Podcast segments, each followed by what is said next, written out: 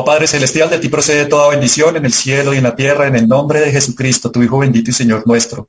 Con el poder del Espíritu Santo, por las santas llagas y de la Santa Cruz, te pedimos que ates, reprimas y reprendas a todo espíritu del mal, y selles con tu sangre nuestro cuerpo, alma, espíritu, mente, corazón y vida, nuestro pasado, presente y futuro, todo lo que somos, tenemos y hacemos. En el nombre todopoderoso de Jesús, en el de San José y en el dulce nombre de María, sellamos todo nuestro ser, esta transmisión, sus hogares y el mío. En el nombre de nuestro Señor Jesucristo, invocamos a San Miguel Arcángel, a San Gabriel Arcángel y a San Rafael Arcángel. Y con los santos arcángeles y santos ángeles por la intercesión de la Santísima Virgen María, te pedimos, Señor, que le prohíbas a Satanás, a Lucifer y a todos los espíritus inmundos, a Asmodeo especialmente, a Belcebú, hacernos daño en nuestros bienes espirituales y materiales, en nuestras familias, trabajos, grupos de oración y comunidades apostólicas. Amén. San Miguel Arcángel, con tu luz ilumínanos, con tus alas protégenos y con tu espada defiéndenos. San Gabriel Arcángel, lucha a nuestro lado con tus santos ángeles, ayúdanos y ruega por nosotros. San Rafael Arcángel, lucha a nuestro lado con tus santos ángeles, ayúdanos y ruega por nosotros. Santísima Virgen María, infunde los efectos de la gracia de la llama de amor de tu Inmaculado Corazón en nuestros corazones. Crea un círculo de fuego con esa llama de amor y levanta un muro infranqueable que nos haga invisibles y frente al maligno. San José, terror de demonios, ruega por nosotros. Santísimo Señor Jesucristo, cúbrenos, sígnanos, séllanos, lávanos, límpianos, purifícanos, blíndanos, protégenos, conságranos y libéranos con tu preciosísima sangre, en el nombre del Padre y del Hijo y del Espíritu Santo. Amén. Muchas gracias nuevamente por todas las personas que se han conectado. Eh, especialmente a los que se conectaron desde el inicio a rozar el rosario de la Santísima Virgen María que desata los nudos. Si bien es cierto, le estamos pidiendo a ella que desate los nudos, también nosotros deberíamos desatarle a su vez a ella un nudo grande que tiene en el corazón, y es la falta del afecto humano, del afecto de todos sus hijos, porque ella lleva en su corazón el destino de toda la humanidad. Así se lo pidió Jesús al pie de la cruz, que ella fuera la mamá de todos, de los creyentes y los no creyentes. Toda la humanidad es hijo de ella, y ella lleva, como lo digo, el destino de cada ser humano en su corazón. Y especialmente los que aún no conocen el amor de Dios, pues la hacen sufrir. Y eso es un nudo enorme que tiene en su corazón. Entonces, que esta meditación que vamos a hacer en voz alta en torno a los matrimonios, que este Santo Rosario sirva para ir desatando esos nudos que constriñen y hacen sufrir su corazón. Vamos a empezar hablando un poco acerca del tema de los matrimonios. Y el título es Amor y Respeto para un Matrimonio Sano. Y tenemos que empezar por el principio, que el principio pues no es otro sino la creación. Dios Padre Celestial, hechura de sus manos, crea el universo y hace todo muy bien. Y de último, crea al hombre y a la mujer. Y todo lo hizo bien. Pero nos dio un regalo fundamental a los seres humanos, y fue el regalo de la libertad, el libre albedrío. Adán y Eva tenían unos valores fundamentales, unos dones especialísimos de impasibilidad, o sea, no iban a sufrir. Tendrían también el don de inmortalidad, no iban a morir. Y tenían el don de integridad, tenían la capacidad de no pecar, si quisieran no hacerlo. Entonces, desde ese punto de vista, Adán y Eva tuvieron la facultad de no pecar, pero tenían el libre albedrío. Ya sabemos todo lo que sucedió, la tentación de la serpiente, porque fue reprimido Lucifer. Lucifer en, en su momento se llamaba Luzbel. Luzbel, o sea, Luz Bella, era el ángel más hermoso, un ángel seráfico, un querubín también, si se quiere. Cuando retó a San Miguel, en este caso Miguelito junior, podríamos decirle así, y él supo que dentro del plan de Dios era que los ángeles, seres superiores en naturaleza a los hombres, estarían al servicio de los hombres. Él dijo, yo no serviré, ¿quién como yo? Y Miguel dijo, ¿quién como Dios? Y en ese momento es reprimido y reprendido Luzbel, y fue arrojado al infierno con una tercera parte de los ángeles. Y Dios, humillándolo, le dio una segunda jerarquía y subió a una jerarquía mayor a Satanás. Satanás es el príncipe de las serpientes y Luzbel es el príncipe de los escorpiones. pero quedó como segundo al mando, digamos. Son dos ejércitos diferentes, pero el principal de todos pasó a ser Satanás. Y el segundón, digamos, Lucifer. Pero el que tienta a Eva, pues es el príncipe de las serpientes, Satanás. Y la engaña, diciendo, de verdad que está prohibido que coman de todos los árboles del paraíso. Y la Virgen dice, de todos no, de uno solo. El árbol de la ciencia, de la vida, del bien y del mal.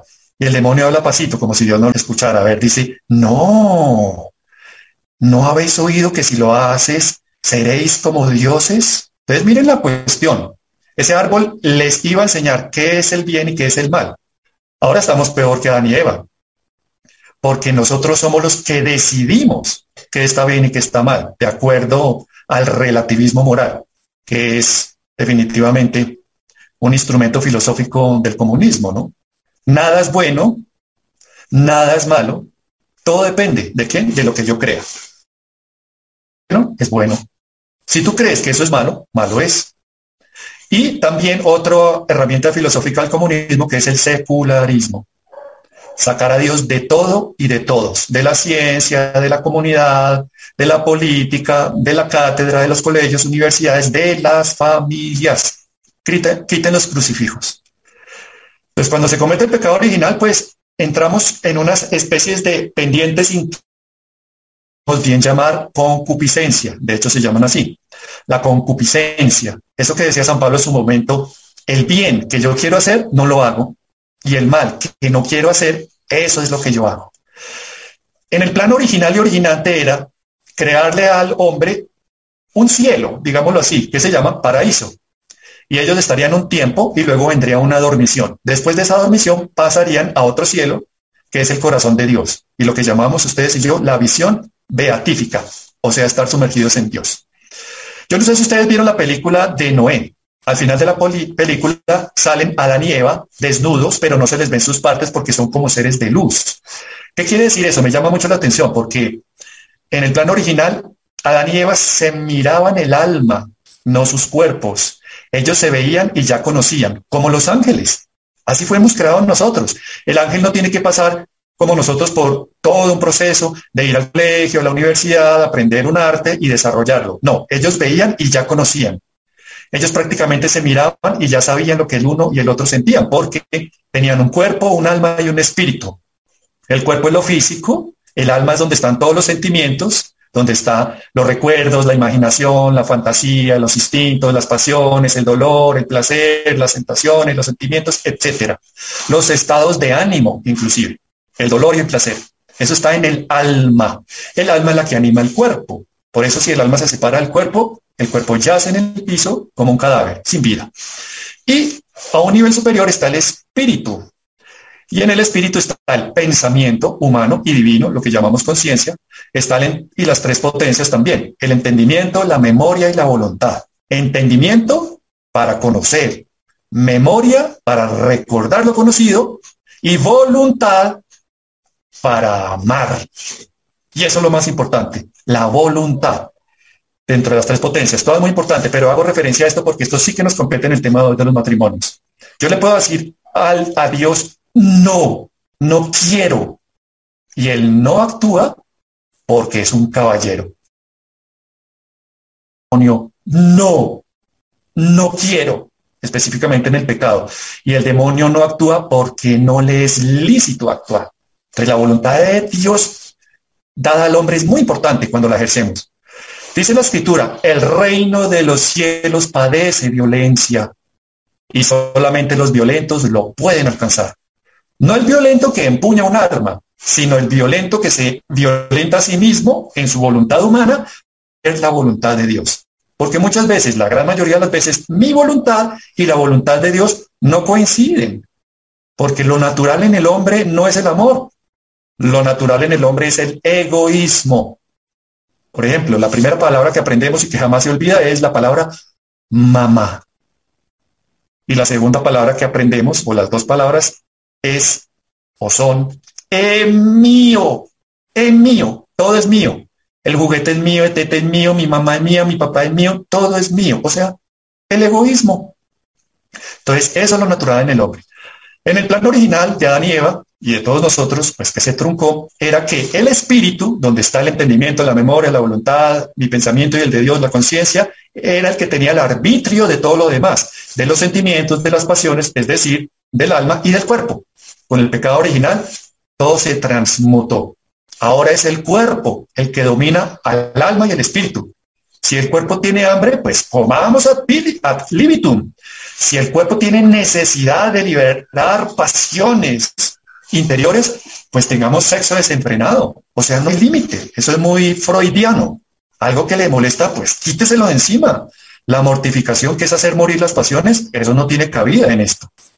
Entonces, el cuerpo, sin darnos cuenta, está dominando el alma. Y obviamente el espíritu queda en tercer lugar, por allá reprimido y reprendido, escondido en el cajón de la mesa de noche, acompañando algo que está constantemente empolvado, que es nuestra partida de bautismo, porque nuestra partida de bautismo por lo general está empolvada. Se nos olvida que somos hijos de Dios y no nos comportamos como hijos del rey, o sea, como príncipes, sino que nos comportamos prácticamente como animalitos. Miren que ahora estamos viviendo en un mundo que prácticamente se ha tomado por la parte, después de la pandemia, el mundo, pues los animalitos. Yo no tengo nada contra los animales, de hecho San Francisco de Asís es un referente para todos nosotros, pero estamos humanizando a los animales y estamos animalizando a las personas. Y el animal puede que tenga, lo tiene realmente alma, o sea, sentimientos, pero no tiene espíritu. Y el alma no es hijo de, el, el, el animal no es hijo de Dios. El animal se mueve por unos, unos resortes interiores a través de la estimativa, o sea, los instintos. Los animales se mueven así. Y se, puede por, se mueven por un estímulo, una necesidad y una respuesta. Por ejemplo, estímulo, tengo hambre. Necesidad, tengo que comer. Respuesta, me abalanzo sobre un pedazo de carne. En cambio, dicen los antropobiólogos que el ser humano se mueve por unos resortes interiores. En estas categorías que estamos poniendo de ejemplo es necesidad, N, tengo hambre. Estímulo, el pedazo de carne. Respuesta, no sabemos. Puede que no coma porque tengo invitados y espero a compartir la mesa con ellos. Puede que no coma porque estoy haciendo ayuno, con fines espirituales o con fines de salud. O no como simplemente porque estoy haciendo una sola comida. O sea, no sabemos cuál es la respuesta humana, porque la voluntad del hombre tiene un libre albedrío. Entonces hago esa diferenciación y qué paradoja que tengamos que hablar de estos temas, hacer la diferencia entre animales y seres humanos, porque constantemente estamos viendo que ya las personas le hablan a los animalitos como si fueran bebés y le hablan con más ternura y afecto que a sus esposas o a sus esposos, y eso no está bien. Por eso esta charla pretende rescatar eso. Entonces, una amplia introducción para llegar al tema. Y ya que estamos en esta introducción amplia, pues tenemos que decir una cosa, y esto para nosotros los hombres, que muchas veces cuando se cae en el adulterio y se tiene un desliz con otra persona que no es su esposa, a lo que llamamos adulterio, la persona cuando es descubierta y trata de reconciliarse con su cónyuge, o bueno, también para las mujeres, porque dicho sea de paso, hoy en día las estadísticas dicen que la infidelidad casi que está equiparada, cincuenta y cincuenta. Muchos de los matrimonios hoy en día son causa de la infidelidad de las mujeres, y muchas de las rupturas de los matrimonios es causa de las mujeres, y ya lo vamos a ver, porque ya la Virgen de Fátima así lo pronosticó y se está dando. Entonces, vuelvo al tema, digamos los hombres, no, es que fue un desliz, yo no entregué, yo no entregué mi corazón, yo solo entregué el cuerpo. Ya vimos que eso no es verdad, porque el cuerpo, el alma y el espíritu están en una unidad indisoluble. Cuando yo entrego el cuerpo, entrego a su vez mi alma y entrego mi espíritu, es decir, mi corazón. Es así. Y es más, cuando me uno sexualmente a una persona que no es mi esposa, me uno a la historia sexual de esa persona. Y si esa persona estaba con prostitutas o con otros hombres, a su vez eso se va ramificando como el Facebook. Y por esa línea yo recibo mucha contaminación. Y mucha de esa contaminación es diabólica. Por eso la gravedad. Ya está escrito en las Sagradas Escrituras, además, que lo que hace impuro a, al hombre no es lo que entra, sino lo que sale de él. Entonces, lo que sale del hombre, pues, viene el corazón. Y lo que sale del hombre me contamina. O contamino yo a su vez a otras personas.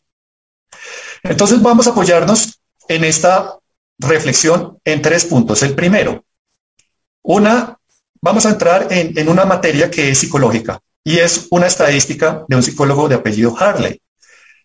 Y fue una estadística que él hizo poliédrica, es decir, Pregunto a personas de diferentes categorías, tanto religiosas, tanto como sociales, tanto económicas, de raza, etcétera. O sea, no está encasillado a un grupo de personas. Y se hizo una pregunta, ¿qué es lo más importante para él o ella en su vida marital, en su vida conyugal?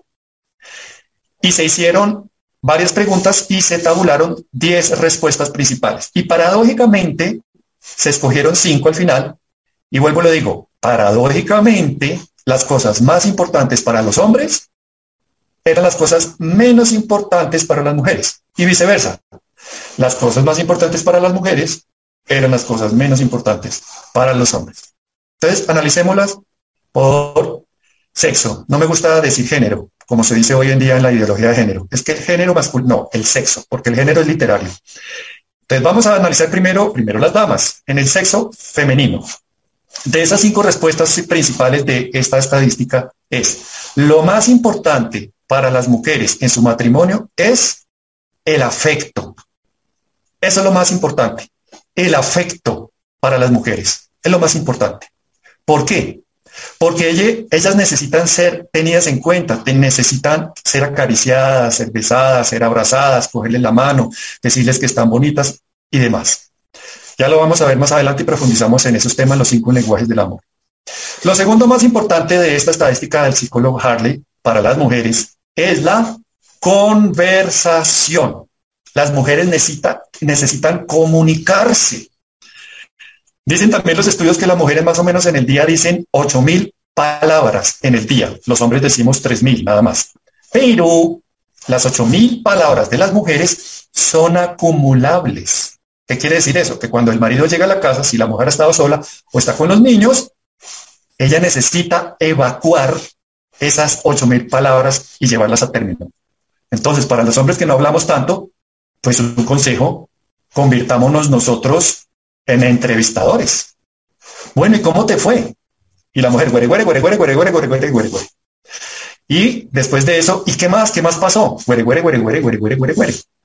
Y cuando pasó eso con tu amiga, ¿qué resultó de todo eso? Güere, güere, güere, güere, güere, güere. Y nos quedamos mirándola y de vez en cuando nosotros movemos la cabeza. Ajá. Sí, y repitamos una que otra palabra que ellas están diciendo. Ah, ¿y era verde el vestido? Ajá, para que ellas entiendan que las estamos escuchando. Entonces es muy importante en el mundo interior, en ese universo interior indescriptible de las mujeres, la conversación. Lo tercero más importante para una mujer es la honestidad, la honestidad en su pareja. Es decir, que el hombre diga la verdad. Siempre pongo este ejemplo, digamos. El marido le dice a la esposa, mi amor, hoy llego tarde porque tengo una reunión a altas horas de la, hasta altas horas de la noche. Vamos a hacer una junta y vamos a evaluar un, unos compromisos que tenemos laborales para el día de mañana. Y la esposa dice, ay, pobrecito, mijito, yo le voy a comprar una gaseosa y le voy a llevar ahí un tintico para que esté espabiladito en la reunión y le voy a hacer unos sándwiches y para sus amigos. Y ella llega a las seis de la tarde a llevarle el fiambre, como decimos en Colombia. Y el portero del edificio dice, no, ya se fue, se fue como a las cinco y media, como, como con unos amigos, iban como seis, entre un carro, se subió y se fue. Eso no le gusta a las mujeres, porque pierde el hombre credibilidad por falta de su honestidad. O sea, eso es muy importante para la mujer, la honestidad. Estamos hablando de una encuesta, ¿no? Poliédrica. Lo tercero más importante para la mujer es la seguridad financiera. Y eso viene, pues, de alguna manera de la conducta animal. La hembra escoge a un macho alfa porque es el que va a mejor, llevar la mejor casa para proveer el alimento a sus crías. Entonces, la seguridad finan- financiera es importante para la mujer. Que el hombre trabaje, que provea. Y si no tiene trabajo, que salga a conseguir lo que se ve que el hombre no, no, no se echó en las petacas, como decimos, sino que fue a conseguir el sustento. Y lo quinto más importante para las mujeres es que el hombre sea buen miembro de familia y, sobre todo, buen padre. Si se dan cuenta, ni siquiera buen esposo. Para la mujer es más importante que el papá de sus hijos sea eso, padre de sus hijos, presente, no ausente, física y afectivamente, y que sea un buen miembro de familia. Y ojalá que le quiera mucho a su suegra. Eso sí que la haría feliz. O sea, la mamá de su, la, la mamá de la esposa. Entonces, habiendo conocido eso, pues entremos en el mundo interior de los hombres. Entonces, pues ahorita como estamos en una comunicación que no es interactiva, al final vamos a hacer las preguntas. Cuando damos la charla solamente a grupos de mujeres, pues yo siempre suelo hacer esta pregunta. ¿Qué es lo más importante para un hombre? Y no falta la respuesta acertada. Estamos hablando en primer lugar. Y alguien por allá tímidamente dice, sí, ya sabemos, el sexo. Y siempre digo yo, y la verdad os hará libre. Y todas se ríen, casi siempre. Y ellos asumen que es el sexo por el sexo, pero no, señoras. Ahí es cuando les vamos a explicar nosotros los machos masculinos con la testosterona a ustedes en su mundo de los estrógenos. ¿Por qué es importante la sexualidad para el hombre? Digámoslo, la intimidad. Porque así como lo más importante para la mujer es el afecto, nosotros asumimos el afecto a través del sexo. Cuando la mujer está abierta a la sexualidad, yo asumo que mi esposa me ama. Pero cuando mi esposa no está abierta al sexo, yo asumo que mi esposa no me ama. Entonces, como dicen los chistes del padre Ángel Espinosa de los Monteros cuando habla de estos temas, llegan a una re- reunión, el esposo y la esposa, pasan divertidísimo, están alegres en la conversación, unos traguitos, sin pasarse de ellos, y cuando llegan a la casa y la mujer se baja del, tra- del carro, ella empieza así como a caminar torcida. Y se va como torcida, como con dolor en el hueso palomo hacia la casa. Ay, estoy cansadísima, y se acuesta. Y el esposo quedó ahí todo como iniciado. O el otro. El esposo llega tarde en la noche y la encuentra a ella así roncando, boca arriba. Y entonces la ve con la boca abierta, se va al baño, abre el botiquín donde están los medicamentos, saca un frasco de aspirina, lo destapa, le abre la boquita y se echa todo el frasco. Se lo echa todo el frasco en la boca. Y ella empieza a escupir las aspirina. ¿Qué te pasa? Oye, ¿estás bruto? ¿Qué? ¿Qué te pasa, animal? ¿Por qué me haces eso? Mi amor, es para tu dolor de cabeza. Yo no tengo ningún dolor de cabeza. ¿Qué le pasa? Ah, no. Ay, entonces venga, mamita. Siempre tienen dolor de cabeza. Entonces el hombre asume, desde ese punto de vista, que ella no me ama. Lo segundo más importante para el hombre. En esta encuesta, vuelvo y lo repito, del psicólogo Harley. Lo segundo para el hombre más importante es la compañía recreativa. ¿Qué quiere decir eso? Que mi esposa esté conmigo en mis gustos y aficiones. Por ejemplo, la que le gusta ir al estadio, que de vez en cuando acompaña al estadio al esposo, a ver al equipo de sus afectos. O por ejemplo, el esposo que le gusta, digamos, ir a ver pájaro, pájaros, avistamiento con binóculos de pájaros, que esté ahí. O las viudas del golf, que las llaman, pues que ella vaya y lo acompaña mientras él da la vuelta a los dieciocho hoyos, ella se reúne con las amigas a tomar café o un tecito, y cuando él llega, ella lo está esperando, que lo acompañe. O por ejemplo, para el hombre, una serie de Netflix o una película que a él le gusta, que ella esté ahí. Cuando veamos los lenguajes del amor, pues no es tan válido para la mujer este aspecto, pero para el hombre sí. El hombre que está viendo una película simplemente está ahí y ella está ahí acompañándolo, compañía recreativa, sin necesidad de hablar. Eso es muy importante para el hombre. Lo tercero importante para el hombre en esta encuesta es sentirse orgulloso de la apariencia física de su esposa. Que esté bien arreglada, que esté bonita, inclusive que cuando llega a la casa después del trabajo, no que la encuentre maquillada, saliendo de Norberto todos los días, no. Pero sí que no esté ahí con la pijama, con las pantuflas, con esa pijama que tiene el roto porque es su pijama preferida, con el chorrión de la crema dental y con el pelo todo desgreñado. No, que esté bonita, todo, que, que, que la encuentre agradable, porque si no empieza a no sacarla, a ventilar, como dicen algunos, o al cóctel solo, y tu esposa no se quedó en la casa. No la muestra porque la mujer no se arregla y no tiene ya interés en hacerlo. Eso es importante para el hombre. Cuarto, importante para el hombre, paz y tranquilidad cuando llega a su casa. Por favor, mujeres. Cuando llega el hombre ha manejado cuatrocientos cincuenta problemas y él quiere tener paz en su casa. El hombre necesita esa paz, no necesita que llegue. Mira, es que Juanito lo llamaron y hicieron un reporte del boletín del colegio porque le estaba haciendo trampa en el, la, en el colegio al niño en los exámenes. Y mira que llegaron acortándonos la luz porque su merced no la pagó. Y me tocó darle un billetico al tipo. ¿Qué tal? ¿Qué colmo? Y mire, quítese los zapatos porque me va a ensuciar la casa. Y ya va a poner a ver televisión. No, venga, me acompaña. Vamos a hacer la comida y luego me lava la losa. Esa cantaleta el hombre no la necesita, no la quiere, lo aturde. Porque lo asume, como lo vamos a ver al final de la reflexión, como falta de respeto. El hombre quiere paz y tranquilidad. Él llega como a su cueva, y eso viene de las prácticas tribales. Cuando llegaba, por ejemplo, el cazador, llegaba después de la caza, de la faena, ponía la presa, prendía la chimenea, la fogata ahí, el fueguito, y se ponía ahí a mirarla. Y la mujer le preguntaba, ¿qué estás haciendo? Nada. Porque así es el hombre. La mujer tiene un cerebro, y si pudiéramos oír el cerebro de la mujer, tiene un montón de cables conectados, y ella puede hacer muchas cosas al tiempo. Ella puede ir haciendo la comida, puede ir barriendo, puede contestar el teléfono, puede ir atendiendo al niño, puede acordarse de las compras del día de mañana, puede acordarse del pago del servicio público, de la administración, del pago de los impuestos, de la reunión que tiene por la noche, y puede ocuparse que tiene también asamblea general ordinaria de su edificio. Todo a la vez, porque está interconectado. Es como un cerebro de cartera. Ustedes han visto las carteras de una mujer. Suena el celular y no contestan, por general hay que hacerle dos llamadas, porque la primera no lo logran. Empiezan a revolver todo hasta que lo encuentran. O la que es más práctica, vacía la cartera y encontró el teléfono y de primera lo contestó. Pero no suele ser lo, lo, lo normal. En cambio, el hombre tiene cerebro de billetera. En la billetera el, el hombre tiene los billetes en orden de denominación, en este lado tiene las tarjetas de crédito y en este tiene los documentos de identificación. Todo en perfecto orden. Ese es el cerebro del hombre, y el cerebro del hombre es como una especie de cajitas, tiene cajitas. Y en cada cajita tiene, por ejemplo, la cajita del trabajo, la cajita de la esposa, la cajita de los hijos, la cajita de la recreación, del viaje, turismo. Tiene la cajita que se llama nothing box, o sea, la cajita que no tiene nada. Por eso el hombre llega a la casa y coge el control del televisor y empieza a hacer zapping, a canalear. Yo me acuerdo cuando yo me iba a casar, un amigo me dijo, solamente le voy a dar un consejo. Nunca, nunca se deje quitar el control del televisor.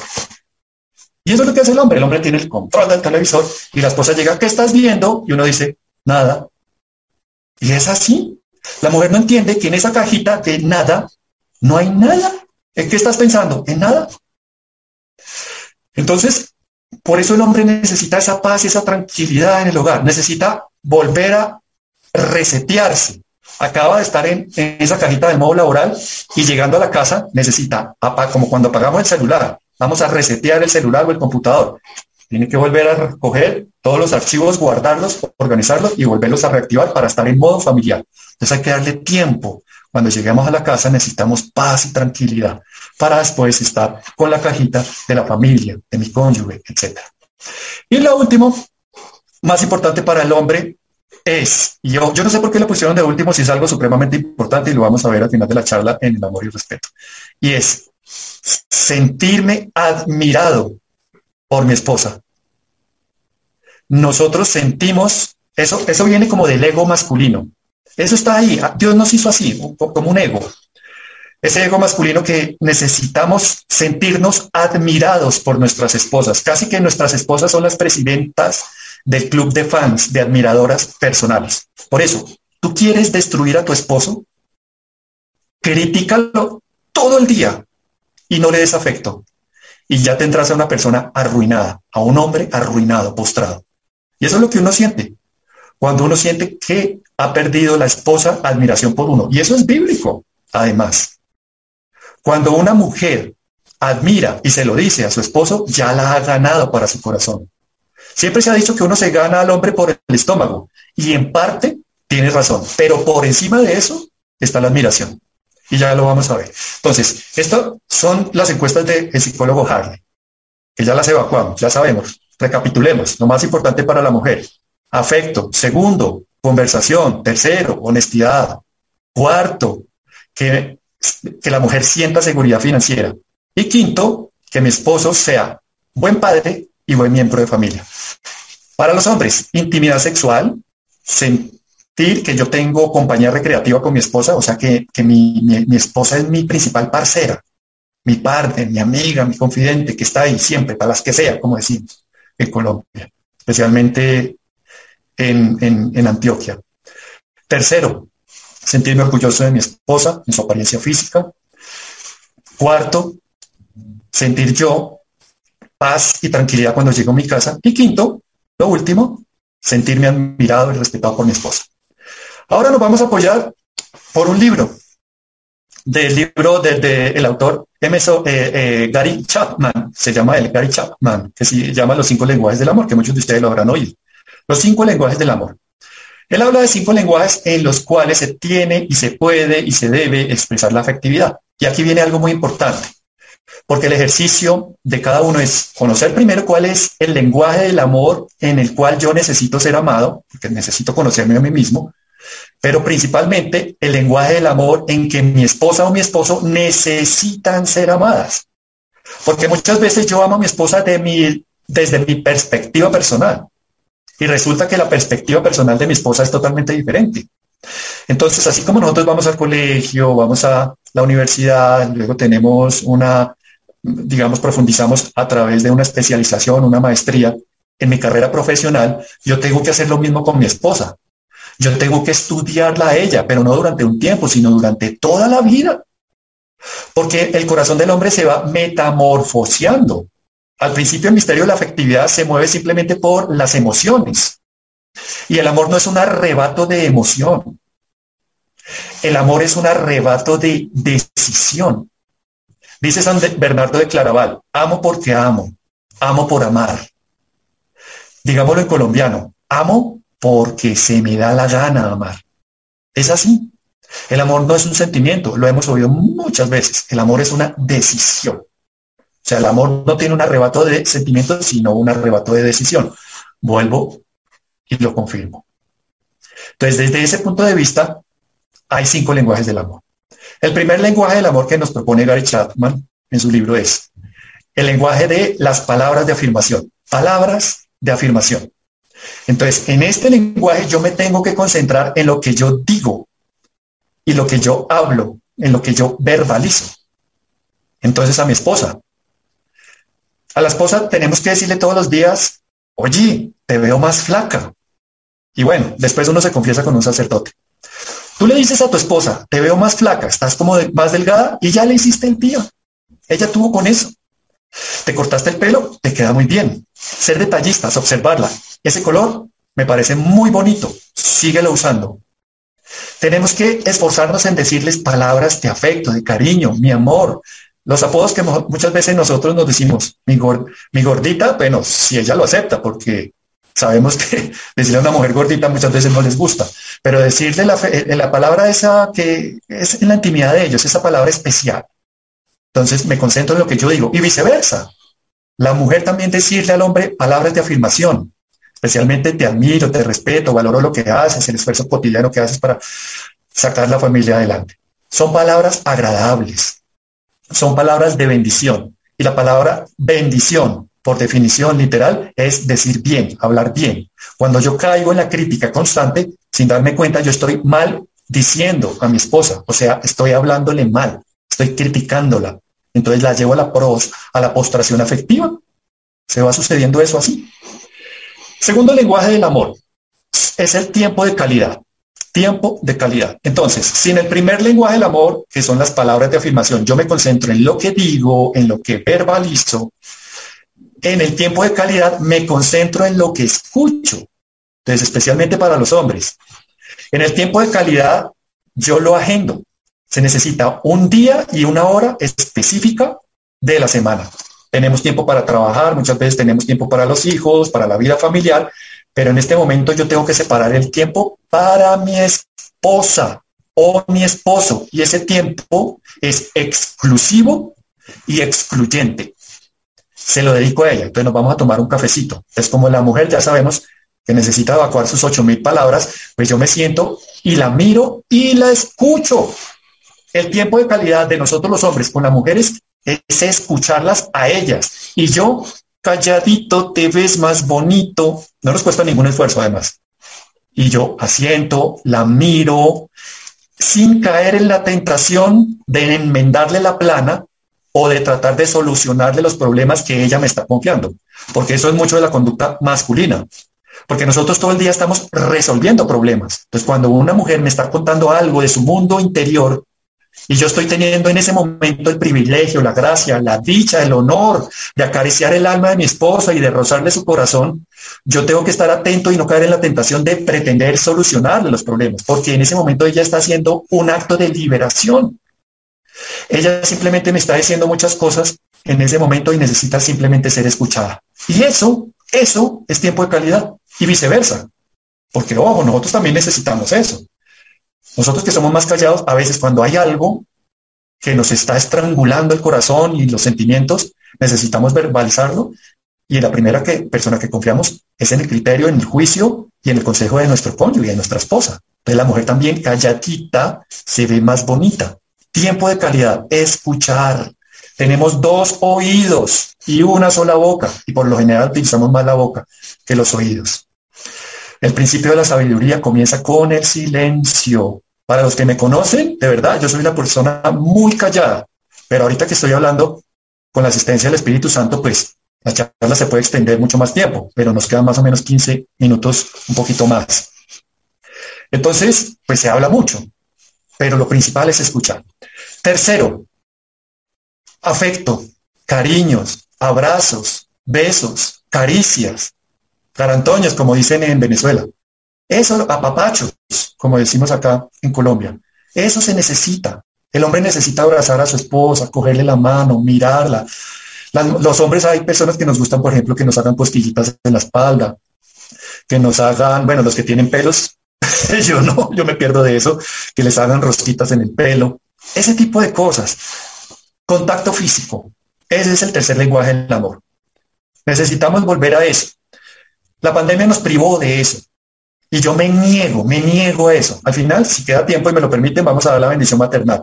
La Virgen que dice que con la bendición maternal, ella viene y abraza espiritualmente a la persona. Y cuando lo hacemos físicamente en la bendición con Carlos Alberto, que la solemos hacer con los pacientes cuando terminamos los tratamientos, les damos un abrazo bien afectuoso a los pacientes. No nos podemos perder de eso. Ahorita nos están dando permiso de volvernos a abrazar, pero aún en pandemia yo me negué a eso. ¿Por qué no? Hay formas de abrazar sin contaminarnos. Cuando uno da un abrazo, ni siquiera se necesitan las palabras. El abrazo es una transmisión de almas, y transmisión de almas es causa del amor. Cuando uno abraza a una persona, la persona le entrega algo de su mundo interior, y yo le entrego algo de, su, de mi mundo interior, que no es otra cosa sino el afecto. Y cuando recibimos el afecto, eso sí que lo recibimos como una sanación. Siempre lo digo que en el Vademecum, que es el libro donde se consignan los medicamentos, al final debería estar consignada la palabra abrazo, especialmente el abrazo de mamá. Cuando el niño está enfermo y la mamá lo abraza y lo pone debajo de su regazo, el niño empieza ya a experimentar la sanación. Ahí empieza. Cuando abrazamos a las personas, empezamos a sentir la sanación. ¿Por qué? Porque el cuerpo está enfermo, porque el alma está enferma. Y si el alma está enferma, el cuerpo se enferma porque se somatiza. Entonces un abrazo produce sanación. Recuperemos eso como lenguaje del amor. Cuarto lenguaje del amor, que nos lo propone Gary Chapman. Y eso sí nos gusta a todos. Estoy seguro, son los regalos, los regalos. Y para las mujeres pueden escribir en el chat, si están de acuerdo conmigo me corrigen. La, para la mujer lo más importante son los pequeños detalles. Por ejemplo, siempre pongo el ejemplo. A una mujer no le interesa tanto que le regalen un B M W último modelo o Mercedes-Benz. Bueno, si se lo regalan se ponen contentas. A nosotros los hombres sí, porque nosotros simplemente cambiamos de juguete, somos niños eternos. A mí me regalan el carrito de pilas, pero yo ya después no quiero eso, quiero el B M W. Y para mí, ambos son juguetes. La diferencia está en el precio y en la velocidad que alcanzan, nada más. Pero las mujeres prefieren un detalle. Por ejemplo, siempre pongo esto como referente. El esposo invita a un restaurante bonito, con música de violines, a la esposa, a almorzar. Y después se van a, van a dar un paseo a un parque. Y él, sin que ella se dé cuenta, ve que en el piso hay una piedra plana, una laja, y la coge y se le echa al bolsillo. Después busca a un artesano experto y dice que graben esa piedra. Recuerdo de nuestro paseo en tal parque, motivo de nuestro aniversario número veinte, y se lo regala esa piedra. ¿Hay alguien que si quiere un Audi? Bueno, el Audi también se puede. Pregunta. Tiene la repisa. El hombre se muere y la mujer queda viuda. A los diez años, ¿qué va a tener? ¿La foto del B M W o la piedra que él le regaló motivo de sus veinte años de aniversario? La mayoría de las mujeres responde, prefieren la piedra. Porque, por eso es que las mujeres prefieren regalos pequeños que demuestren que la persona, que el hombre, que el, el esposo pensó en ella. Y en las charlas que yo doy a los hombres, cuando son solo hombres, les digo, bueno, de nada, ¿no? Por lo menos denme la gracia, les acabo de ahorrar un montón de plata porque a las mujeres no les gustan los regalos tan costosos, les gustan son los detalles cotidianos, no de todos los días, ¿no? Porque, a ver, todos los días poniéndole chocolate ahí en la almohada cuando se va a acostar, le dice, oye, pues, me vas a convertir en una mujer diabética, pero sí que no se acabe la sorpresa, sorprenderlas, algo que a ellas las sorprenda. Eso les gusta mucho a las mujeres. Y a nosotros los hombres también, y siempre les digo en las charlas a las mujeres, por favor, ya supérenlo, ya no más calzoncillos ni más medias. Oye, nosotros nos merecemos otras cosas como más creativas. Invéntense en ustedes, ya se los dejo al arbitrio de cada una. No les estamos pidiendo cosas muy costosas, pero superemos el temita de los calzoncillos y de las medias, hola. Pero también nos gustan los regalos. Sí que nos gustan. Y por último, servicios. Los servicios. Entonces, el hombre ve que su esposa se levantó, fue al baño, a bañarse, a arreglarse, y cuando ella sale, encuentra ella la cama hecha a la usanza militar, bien templadita, que la mujer hizo el desayuno del domingo. Entonces, después ella deja todos los trastes viejos, va al baño, y cuando ella regresa a lavar la losa, encuentra que él está totalmente enguantado, cual cirujano, y empieza a lavar los trastes. Y luego le dice, no, mi amor, ve y descansa un rato, y él coge la escoba, la pasa por el apartamento, luego coge un traperito y limpia la casa. Porque en la casa viven, es un grupo familiar, no es solo de ella, él también vive. Y también obviamente hay que involucrar a los hijos en esto, ¿no? Porque los hijos también viven en esa casa. Entonces, servicios. Él o ella están enfermos, quédate ahí tranquila, mi amor, yo voy a traerte la medicina Cruz Verde, y le trae el medicamento para la gripa, el analgésico para el dolor de cabeza, etcétera. Llega él o ella cansado del trabajo, un masajito, eso es un servicio también. Ese tipo de cosas, servicios. Entonces, resumamos los lenguajes del amor. Pala, eh, palabras de afirmación, tiempo de calidad, abrazos, besos y caricias. Cuarto, regalos. Quinto, servicios. Entonces, teniendo todo esto, vamos ya al final, enfilándonos al núcleo, al núcleo duro de la reflexión, que además tiene ese nombre, amor y respeto. Ustedes compartirán conmigo que nosotros existimos y nos movemos, y las mujeres también, con dos tipos de gafas y con dos tipos de audífonos. Los hombres nos ponemos unas gafas azules y todo lo vemos desde esa perspectiva azul. Y escuchamos con unos audífonos que también escuchan en una dimensión que también es azul, en ese estéreo de los audífonos azul, en tonos azules. Y las mujeres a su vez se ponen unas gafas que las hacen ver a ellas todo en color rosa. Y sus audífonos todo lo escuchan en esa dinámica también en tonos rosas. O sea, somos diferentes. Miren que la ideología de género estratégicamente nos está llevando a eso. Eso es, un, eso es algo macabro, y es pretender que los hombres y las mujeres seamos iguales, y los hombres y las mujeres no somos iguales.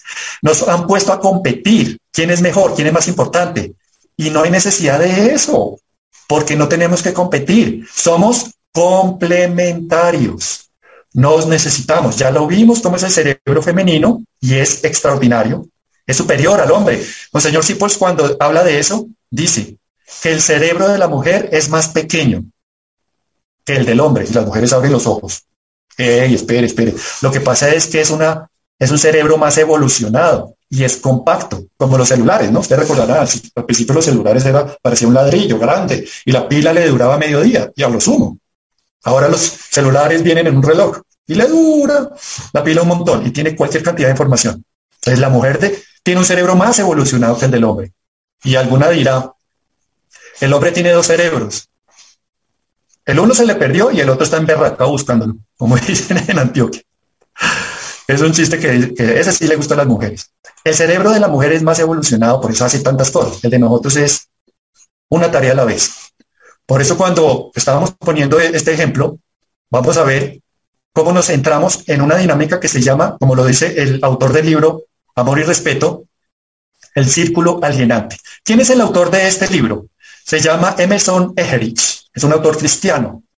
Y él estaba escudriñando la carta a los Efesios en el capítulo quinto. Y cuando llegó al versículo treinta y tres, anótenlo para los que están anotando, Efesios capítulo quinto, versículo treinta y tres, dice, ahí está escrito. Toda la vida hemos predicado eso y toda la vida hemos pasado por encima de ese versículo. ¿Y por qué no lo hemos profundizado si esto es voluntad de Dios? Dice, mujeres, respeten a sus maridos como al mismo Dios.